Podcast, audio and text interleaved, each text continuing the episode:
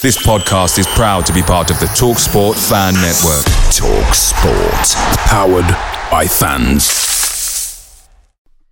The TalkSport Fan Network is proudly supported by McDelivery, bringing you the food you love. McDelivery brings a top-tier lineup of food right to your door. What will you choose? No matter the result, you'll always be winning with McDelivery. So the only thing left to say is, you in. Order now on the McDonald's app, and you can also get rewards points delivered too so that ordering today means some tasty rewards for tomorrow. Only via app at participating restaurants 18 plus. Rewards registration required. Points only on menu items. Delivery fee and terms apply. See mcdonalds.com. The Talksport Fan Network is proudly teaming up with Free for Mental Health Awareness Week this year. As football fans, we often pride ourselves on knowing everything, from which substitution can turn the game around to the quickest route home to beat the crowds. However, when it comes to discussing feelings with our friends, we might not always feel as confident. That's why we're here to equip you with the right tools so you can reach out to those who can help. If your mates are struggling, let them know that the Samaritans are free to call on 116 123. That's 116 123. They are there to listen without judgment or pressure 24 7, 365 days of the year. Let's all take a moment to talk more than football. Hi, and welcome to the latest edition of the Real EFL podcast. I'm Hannah, and today I'm joined by Kelan. Um, a little bit of a change from Liam. You may remember Kelan. He was our guest on, I think, possibly the very first EFL podcast, uh, where we were talking about uh, Peterborough and Sheffield Wednesday. And at the time, I've felt guilty about it since. So I'm glad that I have the opportunity to apologise to, to you, Kelan. We thought you were going to walk the playoffs after the first leg. So um, thanks for coming back. I'm, I'm glad we've, I hope we've been forgiven. Yeah, no, all's forgiven. I think no one could have predicted what what happened at Hillsborough, and yeah, I know I know a few people on the WhatsApp chat wanted me back on to talk about the second leg at Hillsborough. Uh, yeah. There, there, was no chance that was happening, so I had to be back on now and and not specifically talking about Peterborough. Yeah, so we've got a bit of a special this uh, this afternoon, this evening, whenever you're listening to it. Uh, we're joined by um, someone who it would not be superlative, superlative to refer to him as a legend. He's an icon of, um, of football. So uh, we're joined today by Neil Redfearn. Kelan and I um, are absolutely delighted to have you here today, Neil. Um, for those of you who aren't familiar with Neil's career, he um, has well, he played 790 games in the Football League, which is the sixth highest of all time and a career that spanned more than a thousand first team appearances. Uh, and then later went on to have a very um, successful managerial career. So thanks for joining us today, Neil. Um, we're very happy to have you. Uh, lovely to be here, Anna. Um, right, so well, I think we'll start with um, with playing, if that's okay, and and thinking yeah. back, and then um, move on to uh, your managerial career and, and what your plans are next. So you uh, you started your career at 17 at Bolton. At yes. that stage, was did you ever kind of anticipate or expect, or maybe there was a certain amount of um, of confidence that your career would have the longevity that it did? Well, no, I mean, initially I started at Nottingham Forest as an apprentice, um, but I left Forest because I was homesick. I actually signed mm. when I was 15, which was just before my 16th birthday, um, which was really young and probably too early. Um, left Forest, came back, had trials at Leeds United, Bradford City, and Bolton Wanderers. Mm-hmm. Um, and in the end, I signed for Bolton Wanderers. Um, true story um, in, uh, about Bolton Wanderers. When, before I signed, I, I, met the, the manager there at the time was George Mulhall. Um, and my dad, um, who's been a big influence on my career, um, he, he, he met George uh, with me at Cleckheaton Golf Club, all the glamorous places. and um, basically, just to outline, you know, with George, what it would mean to sign for Bolton. And, um, you know, they got down to, you know, the, the, the, contract and the money and everything like that. And mm-hmm. my dad, because my dad proed 15 years, so he, he knew the game. So he basically said to George Mulhall, he says, what if he gets in your first team? He says, what about appearance money? And mm-hmm. um, George went, well, he, he's only 17. He says, I've seen your first team, he'll get in it. And that was it. And, you know, after that, I, I, would have maybe two or three months after that, and then made my debut at Rotherham at 17. Mm-hmm. Um, you know, and had th- another 35 appearances for Bolton before moving on. And you, you, spoke about at the beginning having uh, trials at Leeds as well. You're you're a Leeds boy. You're a Leeds United fan. Was yeah. that um, at that stage? Was it a I, I, don't know a conscious decision to go to Bolton and, and not play for Leeds or? Um, no, I mean, I, I mean, I'd, I'd, love to sign for Leeds. The manager at the time was Allan Clarke, um, mm. and Brian Clough. Basically, um, it was Ronnie Fenton who, who did the work, but basically they let me go to Leeds on trial. Um, they let me go to Bolton on trial and, and Bradford City. Well, at the time, Bradford City were managed by Roy McFarland, who was obviously who played for Brian Clough at Derby. So it was like they were doing Roy McFarland a favour sending me there. Um, and then obviously the Leeds won because I'd suggested Leeds. You know, I wanted to go at Leeds. Um, and then Bolton Wanderers came because because of a, a, an old guy that was a scout um, that that used to go and, and, watch us a lot when I was playing like schoolboy football. Um, you know, and got friendly with my father, and I know he was desperate to sign me. Um, so I mean that that's how the three clubs came about. Um, in the end, Clough and Forest accused uh, Leeds of tapping me up. So, so and they wanted a fee of five thousand pound, which for for a sixteen year old then was yeah. a lot of money. Um, so obviously it was going to be Bolton. So they start. I ended ended up getting pushed that way, really. Yeah. So you I love the dad, the idea of your dad as your agent.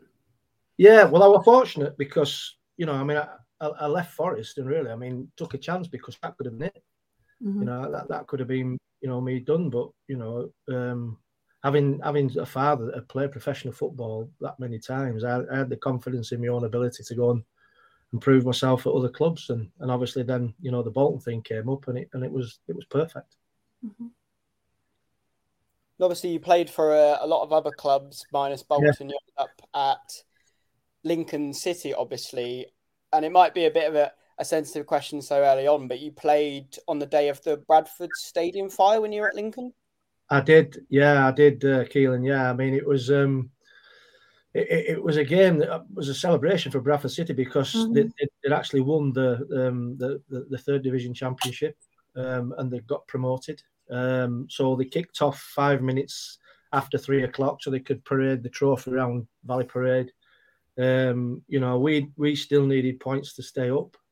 Um, you know, but what unfolded after that was was just you know, surreal. It, you know, it, it'll live with me for you know forever. It's just it was just a horrific event.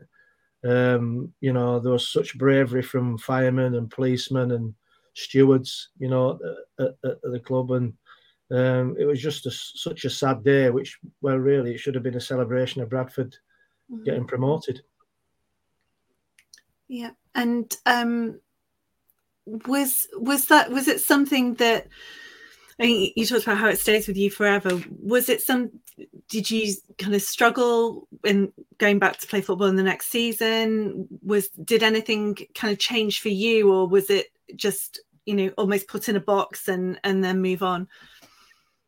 Well, it, I mean, it was such a surreal um, set of events that mm-hmm. it, it, was difficult to sort of calculate. To be honest with you, you yeah. know, and and you know when when when that time comes around every year it, it brings back them memories you know um selfishly like everybody does my dad was in the stand yeah. um you know my, my, father-in-law you know my dad's friends because obviously being a bradford lad it was a you know a big game even though i'm playing mm-hmm. for lincoln city um and your own your own selfishness you just want to make sure that everybody's you know in your family's all right and you know for long enough it was just trying to find out.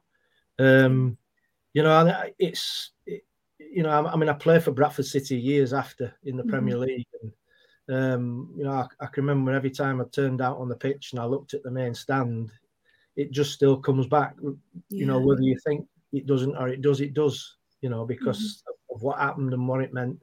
Um, but you know, it's a really tragic set of events. Mm-hmm. And um, after your time at Lincoln, you went to Barnsley.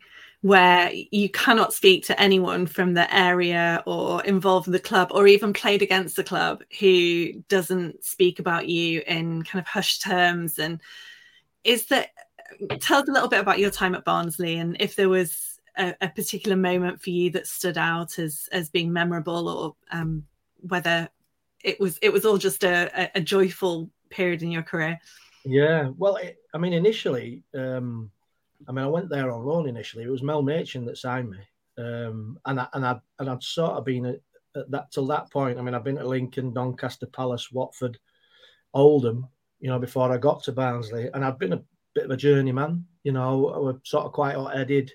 You know, for me, if I got picked, great. If I didn't, I wanted to go. you know, black or white. You know, I'd had run-ins with managers, and I mean, I arrived at Barnsley and um, there was something about Barnsley that just felt right. You know, I, I knew I had to settle down as a player. Um, I'd be around that 26, 27 mark. So, so I writing me perhaps as a, as a player, right at the height of my abilities. Um, initially, we were bang average. Mel Machin brought me in, and we were, we were an average um, championship side. Um, you know, we, we steered clear of relegation the first season and and then obviously Mel Machin got sacked not long after that, and you know that was the advent of Viv, Anderson and Danny Wilson coming in. Um, Viv had a, a, a, short spell. Obviously, I knew Viv from my time at Forest. Um, he came as a player manager, did a good job. Um, wasn't quite right for him. It didn't quite take off, and then Danny Wilson took over, and he took over as a player manager.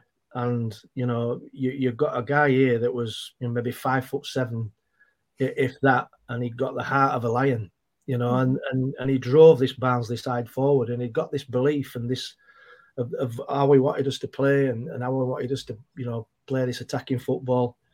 Um, and then we got the, you know, we got the tag of like just like watching Brazil, you know. And at times, some of the football we played was was out the top draw, and it, it just sort of grew. And as it grew and my enjoyment grew, I think it, in the end I was there like seven, eight seasons, and um, you know, I just I just associate myself with the club, the people. I'm a I'm a you know I'm a Yorkshire fella, so you can't get any more Yorkshire than Barnsley. um, and you know, we, it was just a perfect match. And um, you know, for, for me, it was a time when I was pro- like I said, I was right at the height of my powers. I was playing well. I was scoring goals. You know, I had double figures every season. You know, I, I had the goal record of a striker, really, not not a midfield player. Mm-hmm. And you know, I, I just really enjoy my time there. Yeah, 292 appearances and 72 goals, as you said. So uh, across across seven seasons, it's, it's pretty good as a midfielder. You're just going to mention. Yeah. Well. Oh, sorry. Yeah. So go on, mate. Yeah. It's just going to mention as well. Obviously, you talked about Danny Wilson being a player manager at your time at Oakwell. Yeah. Barnsley, and obviously later in your career, you took on a combined player manager role at Scarborough, was it? Halifax. Oh, was it Halifax? Yeah, Halifax. Halifax and Oh, would you yeah. say that, that that sort of mantle of going into management after playing was it sort of a natural thing, as a as having quite good leadership qualities, or? Yeah, no, that's a great question, Kelan. Um, I, I, I just feel that um, yeah, I mean, I, I, I, I were a captain at most most sides I played at, um, so a natural leader, you know, and, and obviously the, the, transition into coaching and management. You know, when I when I signed for for Halifax Town, I initially signed as a player coach uh, under Paul Bracewell, you know, and I thought Paul were going to be there for the duration of the two and a half years I signed, and I think he lasted two and a half months and left. So, so I got left with the caretaker manager's role. Um, and to be honest with you, a caretaker manager and a player, it, it's near on impossible. Mm-hmm. You, just an impossible role. You, you can't do it. I've only been sent off twice in my career, both times for Halifax Town as player, player manager, believe it or not. Um, and it's just sheer frustration. You know, you, mm-hmm. I mean, to be fair to Paul Bracer, when he brought me in, he said, he said, listen, he says, you, you'll breeze this level, even at your age. He says, but your teammates can't. He says, and they've got to give you the ball. so at least they were honest. Do you know what I mean? It, it was, you know, it, it, it, was there was no there was nothing hidden. Um, but what Halifax Town did indirectly for all the struggles that we had, I mean, it was a fantastic learning curve as a manager um, because we got kicked off the training. Our training ground was a local parks pitch, and we used to get kicked off by the local council. But, and what they do is they, they, they, they let you put all the cones out and the bibs and the balls, and then they'd hide behind it, and then they come out and say, "No, you can't," you know. and they make collect them all up again and go, go and train somewhere else. So we we basically got absolutely nothing, um, but we still got to win football matches, you know. And mm. uh, and to be honest with you, the, the struggles that I had at Halifax probably kept Leeds United up from my time at Leeds as a manager. It did because I got a lot better resources. I got better players. It was a team that was in a similar position, struggling near the foot of the table, but I knew how to keep them up. Hmm. and that was through, you know, my times at such as Halifax Town. So, thinking about Leeds, you had uh, three spells there as a caretaker manager before you took over as the permanent first team manager. Yeah. How did your time as caretaker manager prepare you for that permanent position? Uh, the, the, beauty of the beauty of my time at Leeds was um, I basically knew the club inside out. Mm-hmm. You know, I, I, was there under Simon Grayson, who was a fantastic manager, had great success. Um, you know, got Leeds promoted into the Championship. Um, you know, I was there under um, Brian McDermott. I was there under um, you know, different managers, you know, managers from overseas. Um, and you, you basically you, you, see a broad spectrum of the club. But because I've got a feel for the club, and because you know, through different managers, I was, I was sort of first team manager, first team coach. Um, you know, when when Brian McDermott was, our first team coach, stroke under 21s coach. Um, so I had one foot in both camps. You know, I had these young mm-hmm. players that were coming through, yeah. Um, and obviously, you know, Brian was aware of that, and I, I, was a, you know, a fantastic tool for him actually at the club because, you know, it gave him the insight of, of the academy downwards. Um, and in the end, you know, we, we brought through. I mean, I'm, I'm a, I give Kalvin his debut, Kalvin Phillips. We, we brought through players like Sam Byram, Lewis Cook, Charlie Taylor. Mm-hmm. You know, made the club millions. I mean, these these guys got sold best part of hundred million, I reckon. Mm-hmm. Um, and and and they played in that Leeds United side, and they were good enough, you know. And we, would got good pros, um, people that were accepting of that that transition with young players coming in, and it made a big difference. And ultimately, when you left your first team role at Leeds, you had the opportunity to go back to the academy. Given yeah. your obvious passion for um, for kind of uh, nurturing these lads coming through. Was that particularly hard to work, walk away from, or was it more that kind of given the difficulties with um, Cellino and everything that had gone on, that it was just untenable to continue on at the club? Well, that, that's a really easy question to answer because I wanted to stay and mm-hmm. I wanted to go back into the academy. Yeah. The owner wanted to put me in the garden on gardening leave for mm-hmm. the duration of my contract. So, you know, it, I would have been I would have been sat at home for the duration of my contract yeah. until something give. So, you know, the, the, the owner put it in me in such a position where I couldn't do anything else but resign. Mm-hmm. Um, but you know, what I did uh, at Leeds is, is stayed with me. You know, maybe one of the, the greatest achievements I've, I've had because even though we, you know we, we finished 15th and there's nothing special about that we were fourth from bottom when I took over. Mm. When we finished, we were 15th and, and, and nine points off the playoffs. Yeah. So to, to take a group of players that were nearly bottom and, and finish, you know, only just outside the playoffs, then you, you've done something right. And then introduce young players, which were assets for the club. And I think sometimes it sort of gets overlooked, you know. But that was a good time. That was a good time for Leeds United because it stopped the rot. Mm-hmm. You know, I don't think you'd have seen Marcelo Bielsa if Leeds had got relegated. Mm-hmm. He wouldn't have a first, first division club. No way. Um, so it was an important time, really. Yeah. And that must have been incredible as a fan to be involved in your own oh, club at that level. Weird, weird, it was brilliant. Yeah. honestly, I, I, used to turn around, I used to stand in the dugout in the technical area, and I used to turn around and I could see where I used to sit with my dad as a kid in the West Stand. Love that. Amazing, you know, and, and but and and and, because I was a Leeds United supporter myself, I knew what Leeds United supporters were all about. You know what Yeah. I mean? I mean, I listen. I, I love them to bits, but I can remember sat there with my dad in the stand and seeing these great players like Paul Reaney and Hunter and Bremner and Jack Charlton, Allan Clarke. You know these Mhm. legends at Leeds, and if they weren't winning after 20 minutes, they'd get stick. Yeah. I mean, so I knew what I knew what to expect from the Leeds fans. I loved it. you know what I mean? So it was dead easy for me, um, and I knew that you know there's there's three results in football. Two's acceptable, one isn't. Mhm. So a win and a draw is acceptable. At Leeds United, there's one result that's acceptable. You've got to win.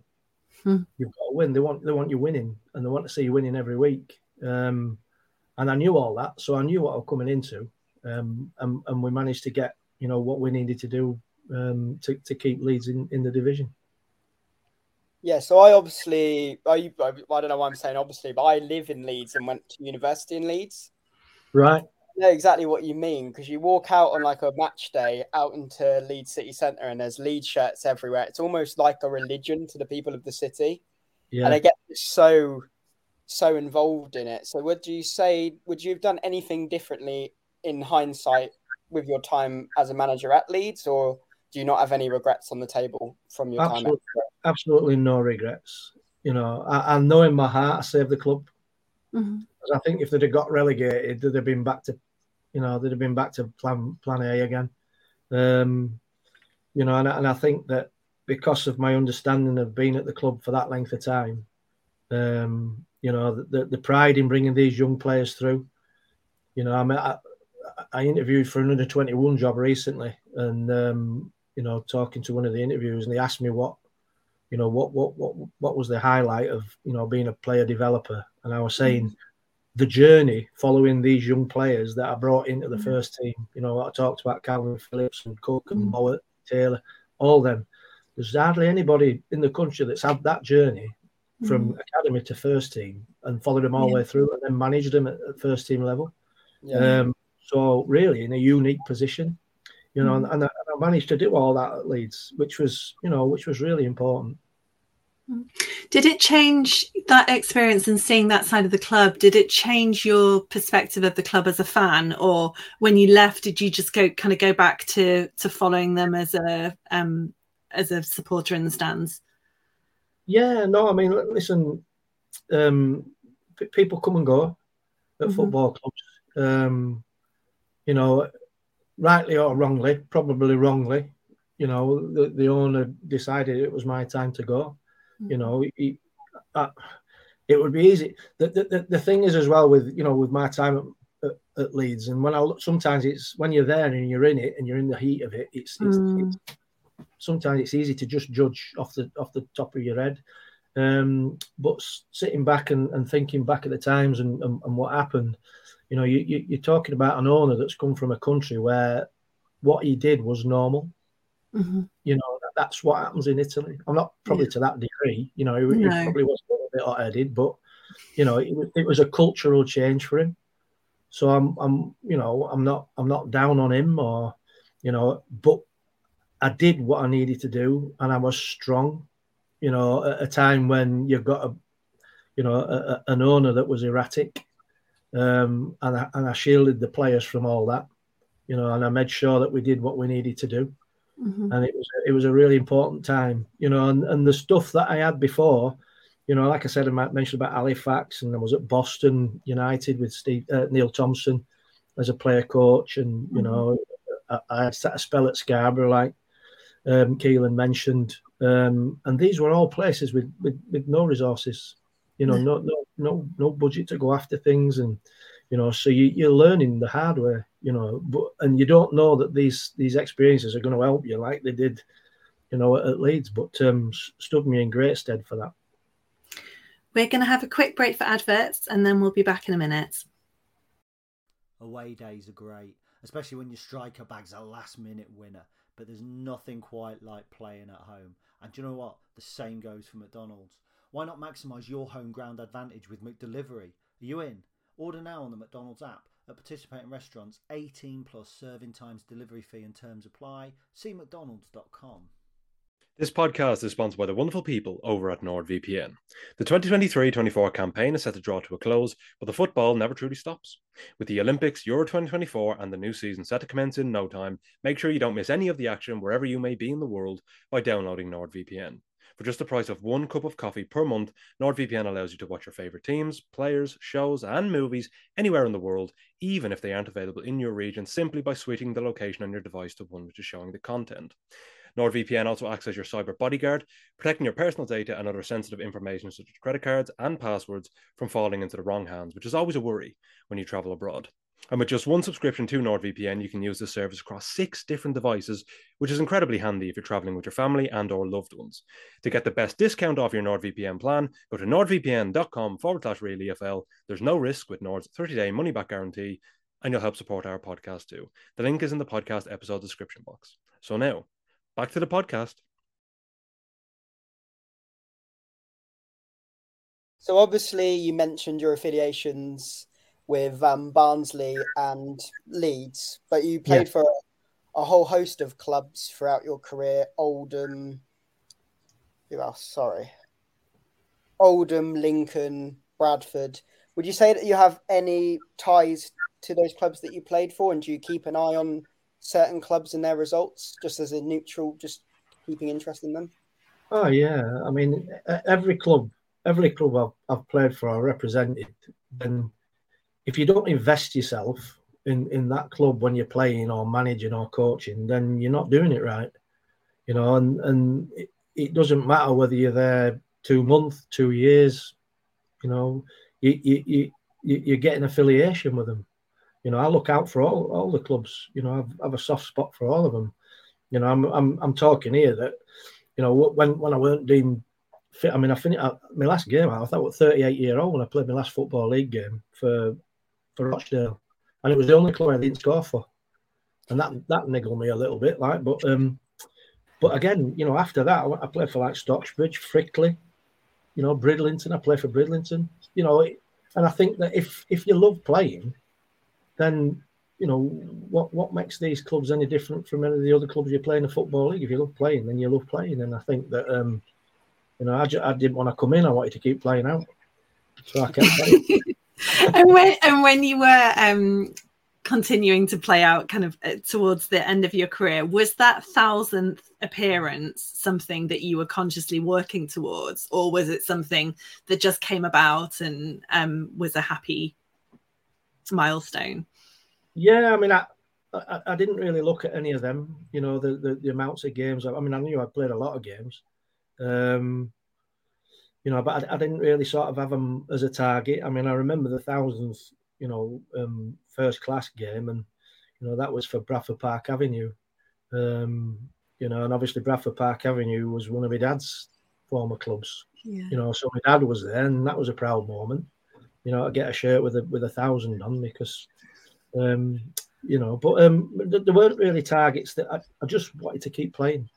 That's the truth, Annie. You know, and um, I love scoring goals. You know, I, I, I love that. Um, you know, we're obsessed with scoring goals. I think that you know it, it, it's often frowned on that word obsession in football. You know, about playing different, you know, playing and developing players, but for me, my experience tells me if you want to be good at anything, you've got to be obsessed. You know what I mean? You've got to live it. You've got. I mean, I used to say it to the the, the young players at Leeds United. You know, the, the young strikers. I, and they used to laugh. You know, I used to have a laugh with them and that. But they used to say, you know, before you when you wake up in the morning, first thing goals. Think goals, striker. Before you go to bed on the night, think goals. Mhm. And they always say, well, why? you Because you've got to get obsessed with it. yeah You've got to get obsessed with scoring. If you're obsessed with it, then you'll find a way to get 'em. Um, you know, and and um, and and that's that, you know the, these are the lessons that football teaches you. Yeah. And do you think um, those lessons that you've then kind of taken through into management, are you a better manager because of that playing experience, having seen both sides of the coin? Yeah, I mean, I, th- th- there's a. I mean, football's a, a funny thing, you know. I mean, I mean, people go and they look at win ratios and, you know, and, and as a manager and your experiences and what you've won and all that. But the experience comes in different guises. I mean, like I just adhered to there, the, the the struggles at Halifax Town kept Leeds United up. Mhm. You know what I mean? So if if you're an owner and you're looking in, you've got to look at the broad spectrum of experiences that, that people have had. Yeah. You know, and often managers look at the fact that oh, he's got a forty percent win ratio, he must be a good player. I mean, a perfect example would be Tony Adams. Tony Adams got the Wycombe job, right? And all he'd ever done at Arsenal was win. Yeah. European Cups, uh, Premier League tri- uh, titles, FA Cups. He- He'd only ever won. Now he went to a club that that, that had only ever lost. So you got a manager that only ever won at a club that had only ever lost, and and Mm. and he found it difficult. You know what I mean? Because he'd never ever been in that position where you know his team were losing every other week. You know, so you, the, these experiences are key. You know, that they're, they're vital to, to to making you, you know, into a manager or a, a, somebody who can pass that experience on to other people.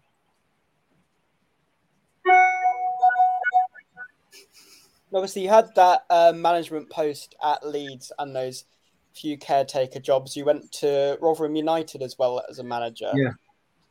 But then you ended up making your way into women's coaching with your role at Doncaster Belles in 2017. Just wondering how you got involved with the Belles, really. Yeah, well, um, Donny Belles basically came from I was I'd, I'd left Roch, uh, Rotherham and um, I was in between jobs. You know, I weren't coaching, um, and my partner Lucy Lucy Ward had played women's football for quite a long time at, at Leeds United, and one of her teammates was a girl called Julie Grundy, who was the development coach at um, at Doncaster Belles, and you know, I got a call and, you know, she said, would you mind coming down and putting a session on for the girls? And um, so I came down and I worked with them and, you know, and then they said, you know, can you do it for the month? So I came down, did it for the month. And then, you know, do you fancy doing it till the end of the season? And which I did. And then we ended up, we won the points. We, we won the league by 10 points, got promoted, but we couldn't go up because we didn't have the infrastructure to go into the top flight. But the girls were brilliant you know, and, and initially I used it as a, I wanted to know how different people learn and, Mhm. and how they did things and how they took things on board and, you know, what worked as a coach um, in the women's game and could, could some of the stuff from the men's game work the same? Do you have to coach differently? You're coaching different people. Um, you know, and, and, I, and I used it as a, a learning exercise really initially. Um, and then obviously you know, I left Belles at the end of the season because Liverpool Liverpool women came in. Um, you know, and, and then I took that job on. But um, but no, fantastic. I mean, I love I love working with the girls. Brilliant. You know, the the, the, the different different different mentality towards it. There's not the same there's not the same rewards as what there is in the men's game, actually financially and and and the rest of it. But there's something that's there's something about the women's game that's that's that's like um, that's true to the game. You know that that was there when I was a young player when there weren't as much money about. You know, you're doing it because you love doing it. You know, and there's a lot of these girls that. Have, I mean, the, the last job I had, we had Sheffield United. Believe it or not, Sheffield United. I mean, we had the worst budget in the division, 117 grand. We were paying girls like five, six grand a week, uh, a month. Mhm. You know, a year. Sorry, which is basically covers the petrol money, and yet we're competing in the second division against teams with budgets of 2.5 million. You know, so you've got to respect them people for putting themselves out that much. You know, that that's mm-hmm. that's a big thing. You know, to do a massive commitment. And I used to see these girls travelling from, you know, I was coaching at Sheffield and they were travelling from Blackburn and Burnley, and you know, what a commitment and working through the day. Yeah. You know, you, you know, Mo Salah don't have to do that you know, and, and all the other players. Um, so you know, you, you you respect that, you know, because that's a that's purely about a love for the game. Yeah, I think it'll be interesting as well to see what happens over the next couple of years. Obviously, already seeing that kind of increase, increased interest and investment at the like women's Super League level, but again, that's not yet filtering down to the the lower leagues. I think it'll be interesting to see how how that side of the game adapts and and evolves in the same way. Absolutely. Um, but yeah, you've had a, a, a bit of a front seat to that evolution of the women's game, and and I guess from last year it, it will continue to evolve. Yeah, no, absolutely. I mean, I I think that more sides are recognising it. I mean, if if it was if it was me, um, I would bring a ruling. You know, first of all, I'd let the Premier League run it. instead mm-hmm. of the FA. You know, because I don't think the FA have got the resources. I think the Premier League would have. So I think if the Premier League took over the WSL and the Championship, I think that would be a big plus because mm-hmm. they get finance to put into it. Um, for me, if if you're a Premier League club or a Championship club, you should have a women's team. End of. There's, mm-hmm. there's no excuse for you not, because mm-hmm. you know for the for the amount it costs to run a women's a women's team and you know to pay them properly, they've dropped more money for the bus. You know what yeah. I mean? So it's it's it's nothing for them. They should do it. Um, so for me, it's a no-brainer, and the women's game's improving. You know, it's vastly improving. Look at the World Cup, fantastic. Mm-hmm. You know, and some of the Africa, um, the, the, you know, the, the, the new teams that have come into it. You know what I mean? Mm-hmm. Have, have got some fantastic players. Yeah. You know, it's um, I think it's a real credit. You know, it's it's brilliant. Yeah. So you left uh, Sheffield United Women last year. What's what's next? You talked. You know, you've had this incredible portfolio career that. Um, you know, men's football, women's football, the um, talent identification and nurturing and, and recruitment side. Where does your passion lie as as you enter the next chapter in your career? Yeah, I mean, yeah, that, that that's a good question. You know, I mean, my, my love for the game is exactly the same. Um, I've got a real broad knowledge base, you know, of, of different experiences, good and bad, all important. You know, mm-hmm. the, the bad ones are important as the good ones. Um, you know, I've, I've, worked with loads of different owners. Um, you know, I've, I've, I've come to sort of, I've, I've come to, I've mellowed a little bit as I've got older, if you like. You know what I mean? I've sort of, I, I see the reasoning behind things, um, which has, which has made it, made me better. You know, mm-hmm. at, at delivering and and getting the, the right messages across. Um, I mean, I think I I think I'd be perfect for a you know a young coach, young head coach, young manager to to, to sort of mentor and, and work with. Um, you know, because of the experiences that I've had. You know, I, I, mean, I had something similar. I worked with Ben Dawson at Newcastle United. You know, he was taking the under 21s, and I came in and, and helped him on the coaching side a little bit. Mm-hmm. Um, and I loved it. You know, I mean, Ben Ben Ben drove it. You know, he was in charge of it. Ben Ben ran it.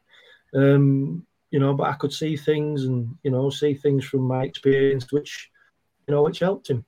And mm-hmm. um, you know, and, and I think sometimes you know, if, if, if, you love the game and you and you and you love what it's about, you know, actually giving something back is is a nice nice feeling, you know, mm-hmm. and, and, giving these players the benefit of, you know, of what you've had and what you've learned. Um, yeah. so I think something in that sort of role would be would be good for me. I think. I think the mentoring would be really interesting, particularly with that cohort of coaches that haven't had that playing experience, because you bring both sides. You bring this kind of wealth of um, of management experience, but also a very long career playing, and and the different um, managers that you've played under as well, and the influences that you've um, that you've drawn from those.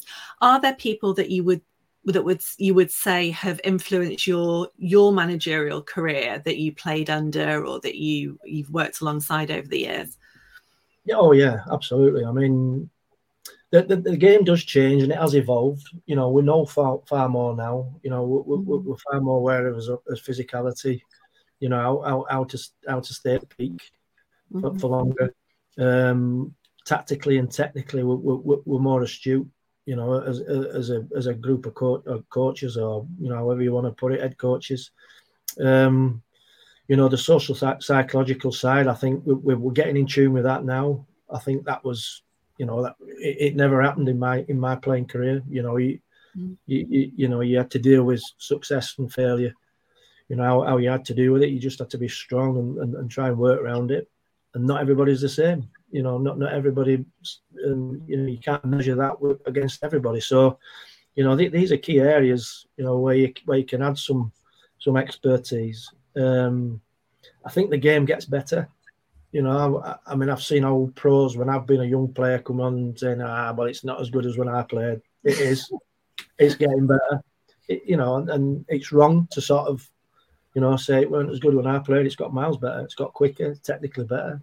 Managers are more aware. Um, you know, there's more staff. You know, I, I, mean, I've been on team photographs where there's a kit man, um, a physio, a manager, and that's it. There's about 20 staff now on these on, on, on team photographs, which is great because you know the game's evolving. That's what it's about. Mm-hmm. Um, so you know, I, I, think the game's in you know in, in a good place. And then obviously moving on to the management situation at your your beloved Barnsley. Yes. At the moment, they've gone for a bit of an inexperienced head coach in Neill Collins. Would you just like to comment on maybe the situation at Oakwell going into the, the next League One campaign from your perspective? Well, I remember Neill at, uh, at Leeds because he was one of Simon Grayson's signings. He played in the side that got promoted. Um, good player, centre half. You know, probably a shoe in for a manager, I would say, because he was a leader, led from the back. Um, you know, he's, he's been out in America. He's been successful in America, you know, in, in the MLS, and you know, he, he's had a lot of success out there. Um, and what Barnsley are excellent at is they're very astute, you know, with the data and in the technology of, you know, the stats of, of managers and, and, coaches and players. Um, and they seem to pick them out, you know, and, and, and they do well. I mean, I can I can see see Neill doing well. You know, he's, he's a he's a manager that's he's up and coming. He's, he's got some great ideas. Um, he's got John Stead with him. You know, who's a vastly experienced football man. You know, he's, he's had a long career and a, a successful career. Um, and, and, they're both young, they're both current, you know. So I would say, to be honest with you, that, that's a good appointment for me.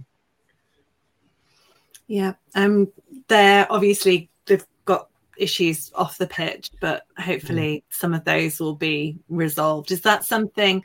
I, I mean, we talked about uh, Cellino, but that kind of I don't know when off the field impacts on the field in terms of points deductions and and financial penalties. Is that incredibly hard to deal with as a as a manager, knowing that you've had nothing to do with it and and no influence over it? Yeah, I mean, it, I mean, obviously it comes in different guises, you know, mm-hmm. different, different, set of circumstances. You know, you, you know, obviously you're talking about Massimo Cellino, that you, are talking about a one man owner, you know, that you know micromanaged, you mm-hmm. know, that, that's the norm in Italy. You know, that that's that's how they operate. Um, but it, it's it's it's how you deal with that set of circumstances as a mm-hmm. as an head coach. It doesn't help. you know what I mean? Because you all want you all want the best budget. You all want to be able to get the best players in. You know what I mean? You all want the best backing. You want patient owners, but it, it doesn't work like that. You know what I mean? So, and then the stuff that goes with football clubs, you know, that, that sometimes it's it, it, it's maybe not that the current owners doing, or you know what I mean? Well, it's something that's yeah. been it's been there for a bit. You know what I mean? Yeah. And they've sort of got lumbered with it, and they've got to try and deal with it. But um, you know, it, it, it's important that you know that, that, it's important that the pyramid's kept intact and that it's looked after because you know mm-hmm. it can't always be about the Premier League. You know, yeah. the, the the EFL is is really important. You know, it's it's it's the bulk of the pyramid. You know the, the most the, the you know the, the, you've got the most sides in there, the, the most support in there. Mm-hmm. I mean, and um, you, you you've got to give it due care and diligence, and you've got to make sure it's looked after. And I, I mean, you've been involved at obviously Barnsley, but also Wigan and Oldham have yes. both had their own their own issues, but Oldham looked to be kind of making a resurgence and on, and on the up. So it'd be nice to see their fortunes reversed, and and and Wigan at least for now appears to be relatively stable and um, going into League One this year with uh, with some optimism. Yeah, yeah, exactly. You know, I mean, I mean, obviously Oldham they, they've got they dropped on the right owner, Frank. Yeah. and um, you know, he's Oldham athletic. He's Oldham lad. He's Oldham athletic fan. Um, you know, he, he's up front. He, he, he does what he says he's going to do. He backs the team. Mm-hmm. He puts money in. You know, that they, they're in a division that's tough to get out of. You know, David Unsworth is a is a, is a, is a great coach. You know, he's, he's a really good head coach. Um, they picked up really well last season. You know, towards the end of the season, they got some great mm-hmm. results. They've got to be one of the fancy side this season. You know, so mm-hmm. it's a test for David. You know, because he's got to carry that you've got to carry the weight of that expectation. But I think he will, you know, and I think it, it could be it could be Oldham's turn next season to, to get back in the football league. Um, you know, Wigan, it, it's just been one thing after another. It's it's tough, yeah. you know, and, and and I get that, but you know, I, I covered Wigan two or three times last year for for Talk Sport, and you know watched their game. I saw them at Sheffield United, and you know th- th- there's some good stuff there. You know they, they, they didn't look like a team that were downbeaten or downtrodden. Mm. You know they've got relegated, but there's enough in there. There's enough spirit in there. There's enough knowledge in there. You know, like you say, if if in the background there's some stability, then there's no reason why they can't come back up. Okay. Um, and and last question: What advice would you give to someone transitioning from a playing career into a managerial career? Yeah, that's a good question. That's a good question, Annie. Yeah, I, mm, I would say that I would definitely be genuine, be mm-hmm. yourself, because you know if if for whatever reason you know if you're there however how long when you when you come, you come to look at it in the cold light of day and you want to assess it then you want to have the feeling that you, you you've been in there and that you've been yourself. You know, they've mm-hmm. set you on to be yourself. Um, it, listen to everything. You know, to, trust trust your people around you. you. You've got to give responsibility. You know what I mean? And you've got you've got to empower people. You know, you, you can't do the job on your own, and, and it's how you it's how you embrace that. You know, and, and how you include the staff, and you know, and and, and um, you know the owners and the directors and you know, it's dialogue's important. You know, and you find that as you as you're going on as a as a, young manager coming through, and you know, you, you, you need to talk to people. You know, you can't isolate yourself. You know, and, and um, you know, and have that enthusiasm. You know, because you're at the top of it. Because if you're not enthusiastic, how can your players be enthusiastic? You know, and you've got to you got to come in with a smile on your face. If you've got beat, you pick it up, you go again and you win the next game. And, and, and you've, you've got to have that strength, that inner strength, you know. And, and I think that what's what's good about the modern day game is we're far more aware of us, you know, as feelings and what we are as people. And, you know, and hear loads of coaches saying that, you know, it's about the person and all that. And it's right, it is. You know, it's, it's about different people. We're not all the same. You know, we, we don't all carry different, you know, we all carry different ways of doing things. Um, and I think if you've got that, you know, then I think you've got a great chance. Excellent. Is there anything else that you wanted to um, to talk about that we haven't had the opportunity to? Um, no, not really. I mean, I think we've sort of covered most things, haven't we? It's um, you know, I, I think it's it's nice to come on that. You know, I, I enjoy the fact that you know, I'd really like to put something together at some point to sort of have as a you know to, to sort of present to you know young managers, young players, young mm. people trying to make their way in the game because you know, it's it's a ruthless business, you know, and and there's not many people, you know, get to be professional footballers, and you know, and you know the people that love it and support it and still want to play. You know, there's got to be something there for everybody because, you know, the game is for everybody. Mm-hmm. Yeah, I think that mentoring side of it's really interesting, and and that's a resource that I, I don't know. I, I don't know whether it's you know something that's available through through clubs or through the FA or through the EFL. Um, and you certainly have the um, the experience and and are well positioned to take on a role like that, and I'm sure would be very very valued um, to your mentees. Right. Well, um, we'll let Neil go. Thank you so much for your time. Um, it's been a wonderful experience to uh, to listen to your career and, and all of the advice and, and knowledge that you've you've imparted. So thank you so much again. No, thank you. Thanks, Kelan. Cheers. Thank, thank you. you. Um, we'll be back to um, our normal League One and League Two podcasts this week. Um, you can find them on all of the normal uh, podcast networks. Um, we'll see you next time. Thank you.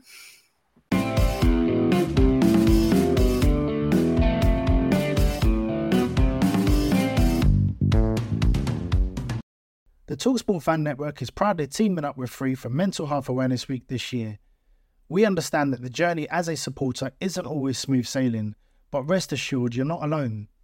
There's a vast network of fellow fans who share your passion and may be experiencing similar challenges. Honesty is key in any relationship. If your friend asks you how you are feeling, tell them honestly. If you're going through a difficult time, let them know. Opening up about how you are feeling can really make a difference. After all, they are your mates for a reason. Let's all take a moment to talk more than football. It's the 90th minute and all your mates are around watching your team on iFollow. You've got your McNugget share box on the go, and you know what? Your mate's already got booked for double dipping, but then later on you steal in, grab the last nugget, and snatch all three points. Perfect. Why not order McDelivery now on the McDonald's app? Are you in? At participating restaurants, 18 plus, serving times, delivery fee and terms apply. See mcdonalds.com. This podcast is proud to be part of the TalkSport Fan Network. Talk Sport. Powered by fans.